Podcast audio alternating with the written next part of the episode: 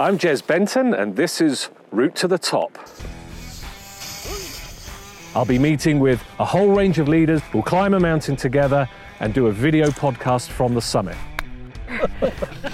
in this episode, we're in Iceland on a glacial ice cap, Lonk Glacier, with Kara Raiguel. She's the president and CEO of Gen Re, which is one of the world's largest reinsurance companies. Tell us your story, your route to the top from the early days of being an actuary at Cigna through to now being the president and CEO of Gen Re. Thank you for asking. Um, I'm grateful, as I said, to be here um, and grateful for the opportunity that I got at Gen Re, which is a Berkshire Hathaway company. So I started as a little little girl who loved math and I didn't know what to do with it. So I became an actuary uh, with a BS background in math, and I still don't understand that that means you work for an insurance company. And I ended up working for an insurance company, and I just kept saying yes to everything that came my way. And uh, as much as I am the most risk adverse, being the insurance person um, in the friend group that I have with Jez, um, I was saying yes and brave in a work environment. So I learned how to just to keep going, you know, no matter what. And I found myself lucky enough to have an opportunity to work for Berkshire in a different part of the group. Right. And I just kept saying yes. So made my way through California, uh, India, municipal bond insurance in New York, and eventually in Stamford, Connecticut with Gen Re. So what you said you you say yes. Insurance can be a business of yeses and nos. Yes. You know, I've experienced both as a as a consumer of insurance. Um, so, in the face of you know rising through an organisation, loving math, finding insurance, what enabled you to continue saying yes, I'll do this, yes, I'll do that, instead of oh no, actually, I'm not sure. Right. I think it happens to most of us in life. I promise myself that unless I can come up with a good reason to say no, I'm going to say yes. So I kind of work through my head all the reasons to say no um, and through my reasons to say no. I couldn't find any good one for most of the time that I was given an opportunity. You might be scared, you might be nervous, you think you're going to fail, but to me, they weren't good reasons. Okay. So I, I found my braveness through work, not through a lot of other ways in my life, but through work, I certainly did. That's great. Um, so give me some. Uh, you talked about you know finding braveness. Uh, how does how does it feel going into it? How does it feel once you found it? Yeah, so I don't think of myself as that uh, courageous, but I will tell you that when I'm probably at my most scared, I'm not wired to retreat. I'm wired to power through, sometimes through tears, um, usually with a lot of support of people around you that you learn to trust and respect. And all you need sometimes a little nudge of keep going, whether it's internal or external. So I definitely have had some really, really bad days and days where I go, this isn't worth it. And almost in every scenario that I can think of, when you get to the other side of that anxiety or that fear, you get proud of what you've accomplished and you get to do it with a lot of people that you enjoy spending time with. And that to me has always been a part of the opportunity um, and enjoyment that I've gotten out of work. And the, the pride is doing it with a team of people that you really would do anything for in that environment. When, when you think about building the culture at Gen Re, leading that organization, are you consciously thinking about the kind of environment that you want to that you want to create and that you're leading? I think I think of some things and they have a, a impact that I don't appreciate. So I believe in like respecting and valuing the people around you and and building that trust together, like you're in it together. It doesn't matter what your role is on that specific team or where you are in the hierarchy of a company. I believe that you have to believe you're in it together. And if you believe that, you can be honest with each other. You need to be respectful and professional when you disagree, but it creates a community that's willing to take risk, willing to speak their mind, and all that turns into you know, us being able to deliver the best we can for, you know, for, I call the three-legged stool, right? The shareholder, the client, and the employee. And the associates in that situation get to be trusted, you know, in their environment on a daily basis to show up and do their best. We all are going to make mistakes. Like so the first thing I think of almost, you know, every day is like what I wish I didn't do yesterday that I can do better today and keep improving on that basis. But it, you don't ever think of it as a fatal flaw. You think about it as how do I do better? And if we're all thinking that way and we all support each other, I think we can accomplish great things. So there's a culture of value and that respect and that trust that turns into what I think is uh, smart risk, right? And enjoying each other's company and making sure that every person we add to the team is going to contribute to that team in a way that makes us, I call it more valuable or more powerful as a group. Hmm. Well, you mentioned that you, you know you, you don't you, you, you you pulled me back a second ago. You said, oh, I don't have an office. We sit in cubes, right? So that, that's a physical manifestation Correct. of the culture that you're that you're trying to create. Uh, how else does it manifest itself? What, what do you see around the place? I just we we all want to help each other out. So we have a, a management team that's very flat, um, and we all are in cubes, and anyone can walk up at any point in time. Like there's been days when I've been in tears, and someone's walking up, and I'm like, oh, but like you're there, and that's the honest, the truth, right? I have good days and bad days, like everybody else does, but I see the ability for us to be fluid and who has the free time, or can this team help out this team, and we win more if we help each other, and that's part of that culture. So I see it in, you know, we have different divisions, but if one division is busier at a certain time than others, there's fluidity in how they, they support each other and allows us to actually like deliver better value to our clients on that basis. Someone will take initiative and step up to try to help out. Like it's not about my fiefdom, it's about making Gen Re better for the value of our clients. And I couldn't be more proud of how we work together as teams, but as individuals, right, in that holistic way. Yeah. So wh- why did you choose to do it that way? Because you could have chosen to have officers and, and groups and walls and silos and and this that you know there's many organizations that will make very different choices about its culture. Why, why, why did you choose that way? Is it a reflection of you? Is it a reflection of what what the client needs at the end of the day? Is it amalgamation of all of those things? You know, where, yeah, amalgamation. From? So they were already. I joined six years ago, mm-hmm. six and a half years ago. They were already in that environment, but I was sitting on a different floor than most of the people I worked with on a daily basis, and I didn't like that removal. Like I didn't feel like I was understanding well enough what happens, you know, in the day of the life of so many different roles in the organization. So I moved downstairs. So some of it's them, some of it's me, and I think the the more I can get clarity of how the organization works and get that transparency, the better decision making I can get yeah. to help the company be better, but make better decisions on, on behalf of them. So I've done a couple days where it's like the day in the life of a different role, where you're actually trying to figure out what someone is actually doing. Like then they sit at their desk all day. What are they doing? Because I don't understand that kind of how I came into the organization. So I definitely think it's the organization, but it's also me. And to be honest with you, there's no other way I thought about doing it right. because I believe in being in it together. Like that's just kind of a wiring thing, but the organization was already doing it together. So I feel like I fit right in on that and just tried to help improve it for our decision making. Yeah, that's what I was going to say. It sounds like you found a place where you fit as well. It wasn't like anti-Cara kind of, oh, you know, I'm not comfortable here. This doesn't feel right to me. Yeah, that took a little while, to be honest, Jez. When I first came in, Gen Re was um, in a point in the marketplace and their culture where we need to go through some change. And if you don't know me yet, and of course, change is scary even when you do know somebody. So I think it took a little while for me to get my sea legs in my role and that that anxiety and fear that kind of comes out um, settles down and that I just and someone gave me this advice and I'll never forget it. It's just I think they said to me, I think Gen Re needs a little bit more of you, and I was not sure how to be me in an executive role that's right. kind yeah, of like, how much do you need to become more like Gen Re, versus Gen Re. becoming more like you? Right. And I remember when that gentleman said that to me, it was at a lunch. Um, he was a prior client of the firm, and he was just there to help out Jen and me. And I felt the tears kind of gently fall, a little bit of relief because I was struggling not as being as me as I wanted to be. And as soon as I kind of got comfortable with that, I think this settled down of the whole organization. Like you have that reverberation of your own experiences. So like we got there together, but it took me a while to have that happen. So I did find a place, but I also think at some point that's the culture. And when we've interviewed people and we definitely have some people from the outside come in, like that attracts them as well. So oh, yeah. you start to build it because the people who succeed in it are the ones that are wired to say, I want to do it together.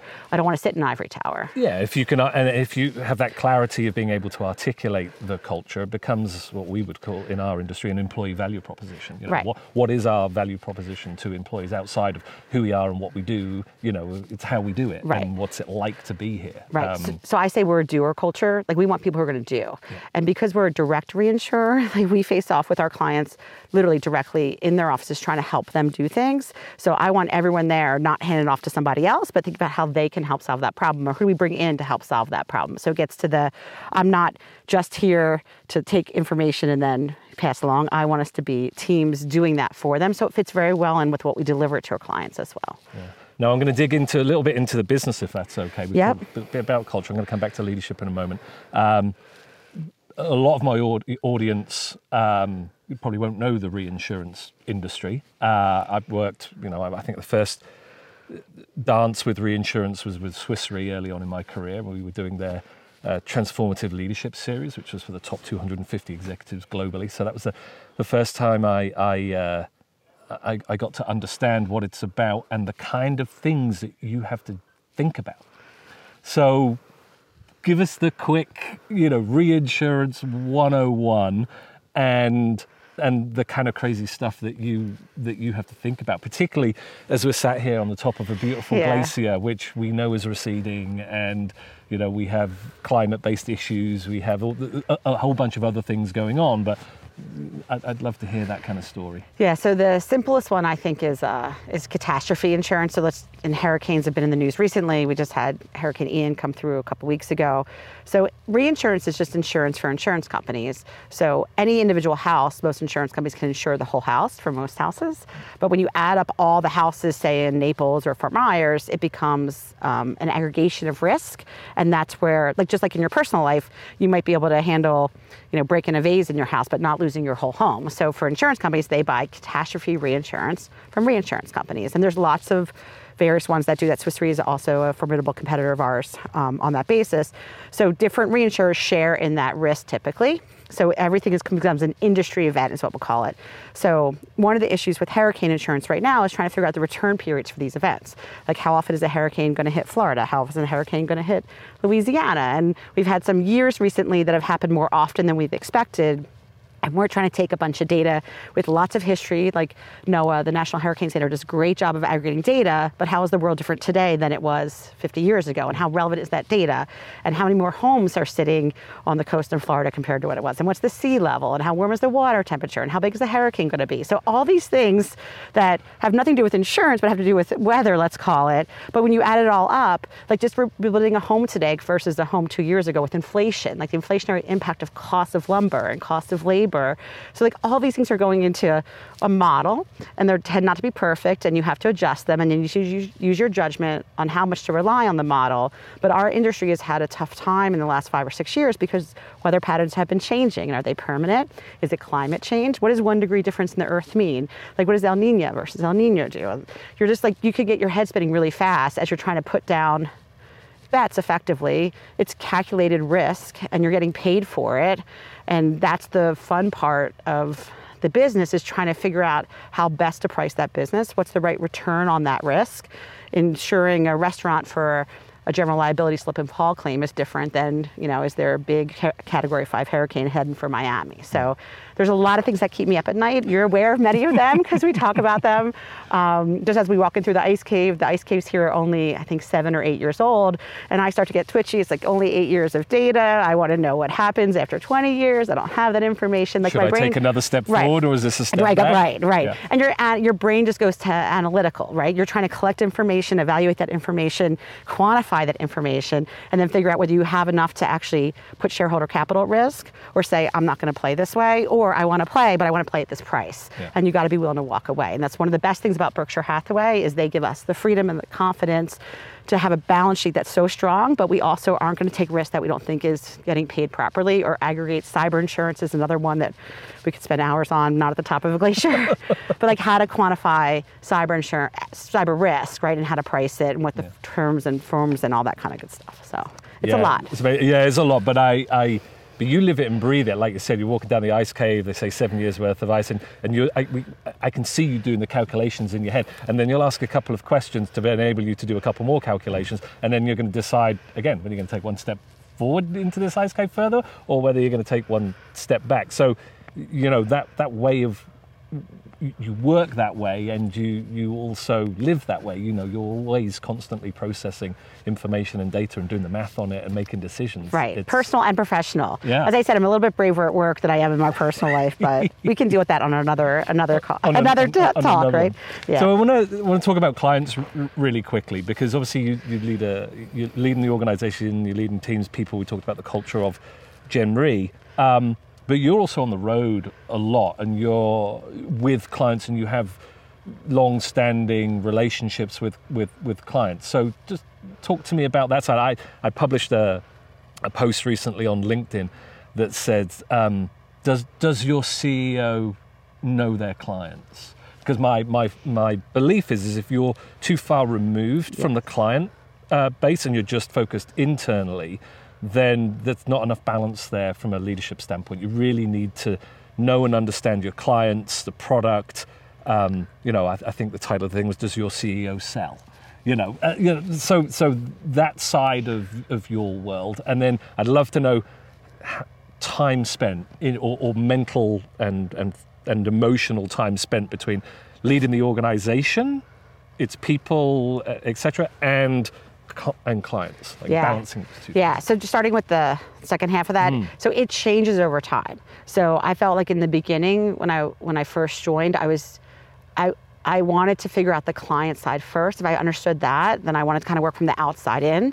So Gen Re for a while had been a more insular organization, so I felt strongly. Um, and so did the gentleman that I worked for, that I get out, right? And, and get that experience, understand that. One of the great things about my role being responsible for North America is I visited lots of companies all over the country. So McPherson, Kansas, Pekin, Illinois, Macon, Georgia, as well as some of the big cities that everybody knows. So when you get to different parts of the country, and a lot of it being a little bit more rural or less than a typical Northeast experience that most of us had in business in the New York area, you know, New York and London and, and I'll say Mumbai, India, all kind of work similarly in some ways and different in others, but there's a lot of diversity inside the US specifically. So I learned a lot from those experiences, those visits. I get to travel with different people inside the organization, so I learned um, I learn from them, they learn from me, I hope, and those as well. So I get to know Gen Re, like in the team, as well as the client side.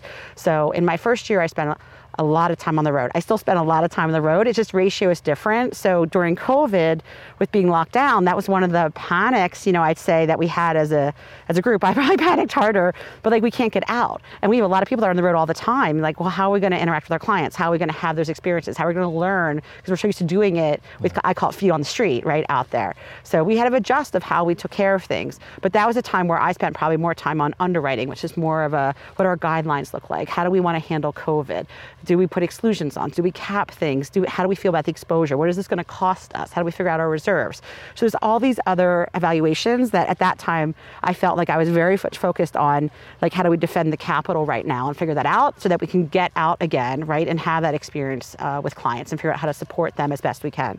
So I'm constantly believing that my job should change. I won't say every day, but every year I go, if I did the same thing I did last year, then I don't think that's the best thing for Gen Re. So how do I figure out what's the right thing for me to do in my role, like for the next six to 12 months? And you can go to 18 or 24 or five years, however you want to think about it. But I know it's not what I did looking backwards.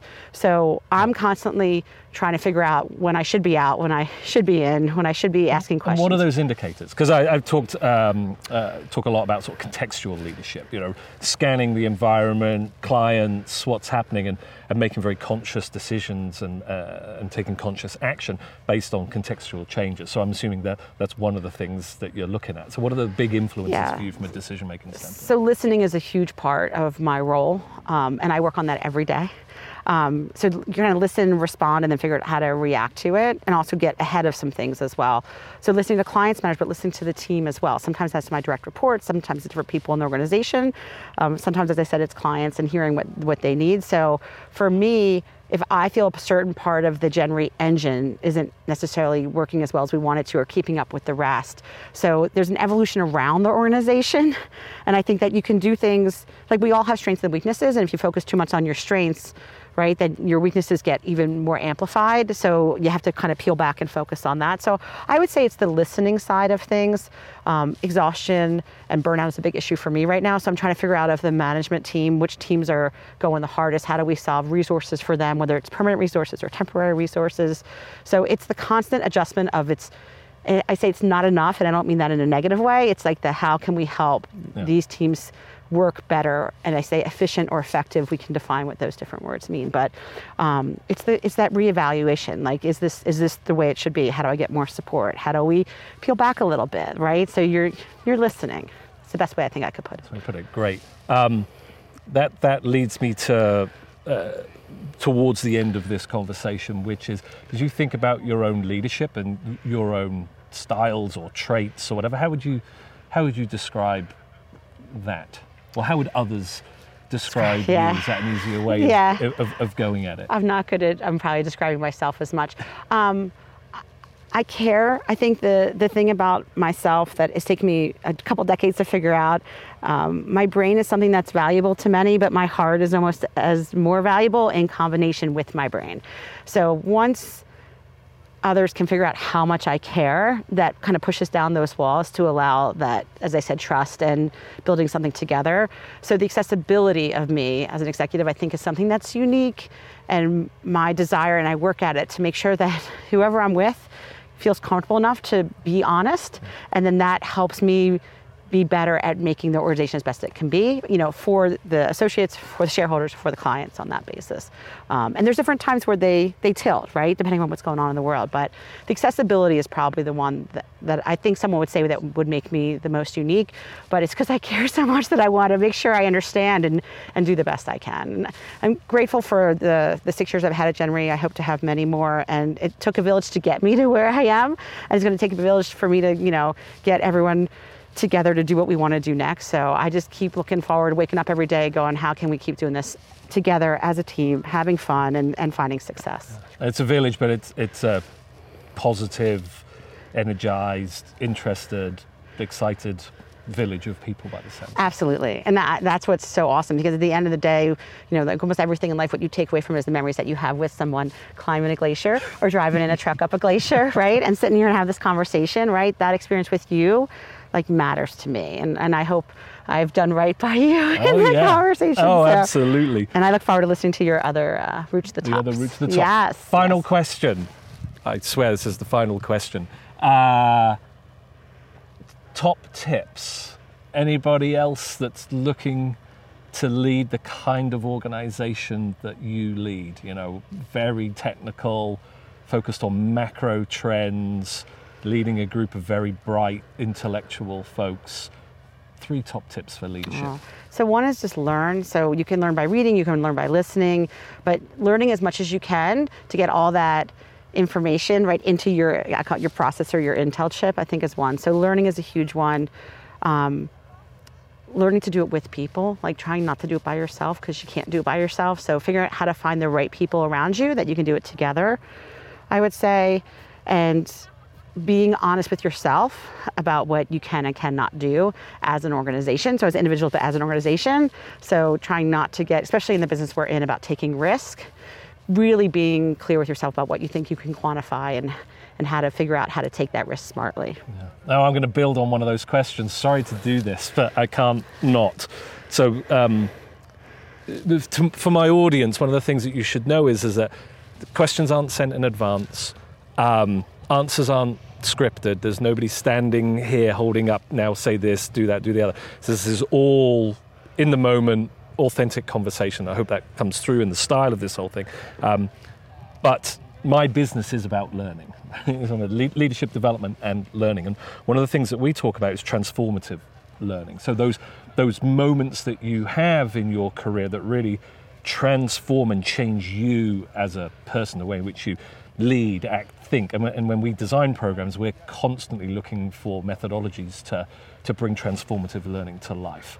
So, can you put your finger on the last time you had a transformative learning moment? Uh, the last time was hard, but I can think of one in the beginning, if okay. that's okay. Yeah, all right. Let's so, not do a horrible one. So I, I, I really don't enjoy public speaking. It's I like small groups, I like intimate settings, but I don't enjoy large groups. And the first time I had to do that for Gen Re, which is definitely part of the job, I really struggled, and I didn't know what to do.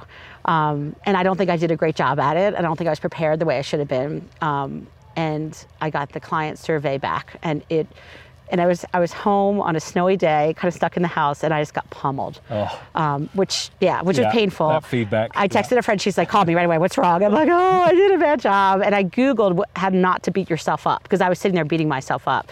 And you know, there's a lot of information that when you Google something like that on the internet, and it was like, start the next one as soon as you possibly can. So I went in the next day, and I asked for the template, Gen Re template for a PowerPoint, and I started my next presentation on day one effectively. And i don't remember how it was many months in the future which was not what i was thinking that i would need to go do and then the next time i did better and i've constantly just trying to and i say it'd be nice to get an a but from where i came from on public speaking side and the more comfortable i've gotten on stage i have a little bit more confidence doing it i still don't enjoy it but i know it's important and i, I value that i need to work on that but that get that client survey that like just was very honest so i give my clients credit or our clients at Gen Re credit, right, for for giving me the feedback to make me better. Yeah. But that one was a that was a tough day. It was a tough day. We, we, we talk about meaning, motivation, and momentum uh, as, as part of transformative learning. And uh, it sounds, sounds like you made meaning out of that from that survey. So feed, feedback is a big piece of